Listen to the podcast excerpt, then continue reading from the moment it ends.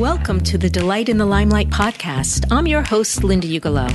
I'm here to take you on a journey to open your inner freedom and self expression so that speaking is something you love to do. I have a special deal going on where I'll be giving away one of my online programs for free. All you have to do is leave a review, and I'll be choosing one person at random each week to receive this gift. I'll have the courses to choose from listed in the show notes. Let's move on to today's episode of Delight in the Limelight. Today, I want to bust through some myths about getting over the fear of speaking. There's so much advice out there to push through the fear or ignore the fear and do it anyway, or just pretend your fear is excitement. And while I'm sure that these things are meant with good intention, I really feel like they'll take you down the wrong road. And this is why.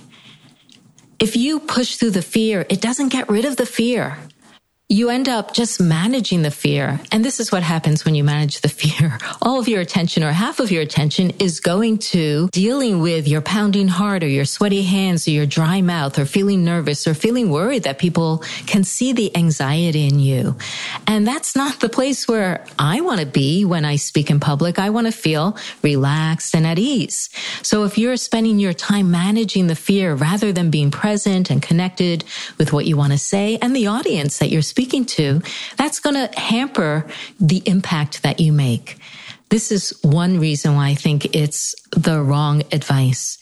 The other reason is that when you are afraid it actually impacts your ability to think clearly. You're not able to focus on the words that you want to say. That's why you'll say, Oh, I always blank out. Well, yeah, you do because when you're afraid, it closes down the part of your brain that is higher functioning. So it makes total sense. And that's another reason why it would be great to clear it away. And the third reason is that when you push through the fear or ignore the fear, you miss the point of the fear. You see, the fear is not the villain. It's a messenger. It's pointing to things in the past that are asking to be resolved. Things that happened to you that were maybe traumatic or, or difficult or hurtful. And they're being triggered. You're carrying them around with you wherever you go. So whenever you have another environment that puts you in the center of attention or in the limelight, all of a sudden there's an alarm bell that goes off saying danger, danger, danger. And if you're ignoring that danger signal, then you don't have the opportunity to actually address those things and heal them and resolve them and clear them away. So they're no longer in your way. And when you do that, you have this inner freedom to be present present and, and focused and enjoy the experience of speaking. And that's what I want for you. So with those pieces of advice that you see all over the internet, I would say ignore them and and help yourself by listening to your fear, listening to it for the messenger, the message that it is giving you.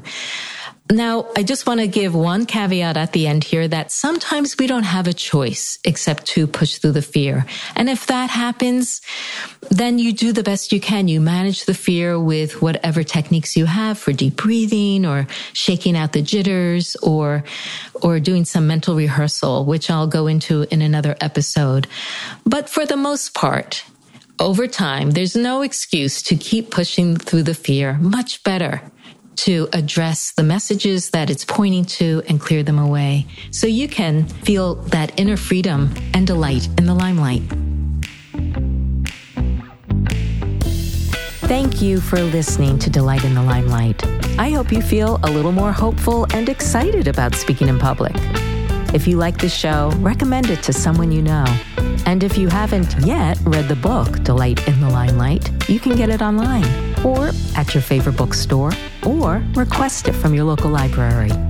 Remember, speaking is our human design. Let's learn to delight in it together.